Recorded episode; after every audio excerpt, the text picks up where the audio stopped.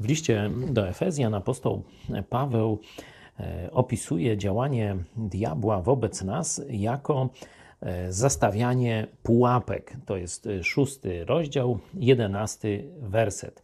Aby tam ostać się przed zasadzkami albo w innym miejscu pułapkami diabelskimi. No jeśli diabeł zastawia na ciebie pułapki, no to można sobie zadać pytanie, jak to robi, albo może nawet lepiej, co jest mu potrzebne do tego, żeby skutecznie zastawić na nas pułapkę. No ja odpowiadam sobie na to pytanie, że musi nas obserwować, musi nas poznać, żeby skutecznie nas złapać w którąś ze swoich zasadzek, pułapek, to musi poznać nasze nawyki. No toż tak jak i myśliwy czy wędkarz poznaje nawyki zwierzyny, na którą poluje, którą chce w jakieś tam pułapki czy w miejsce zwabić i tak dalej, nie?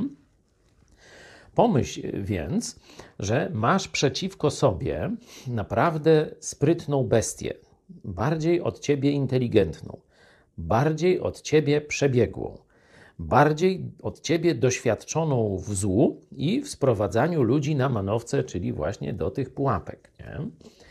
Dlatego, jeśli chcesz się ustrzec tego, to po pierwsze musisz uznać swoją ograniczoność i niekompetencję. Sam tę walkę przegrasz. Czyli to jest pierwsza rzecz. Musimy w tej walce z tak inteligentnym przeciwnikiem oprzeć się na Bogu. I rzeczywiście apostoł Paweł w tym miejscu mówi: przywdziejcie całą zbroję Bożą, abyście mogli ostać się przed zasadzkami diabelskimi. Czyli nie tylko ogólnie oprzeć się na Bogu, ale bardzo konkretnie. No ja już nie będę cię w to wtajemniczał, bo to zrobił apostoł Paweł. Otwórz sobie 6 rozdział od mniej więcej 10 wersetu, 6 rozdział listu do Efezjan do 20.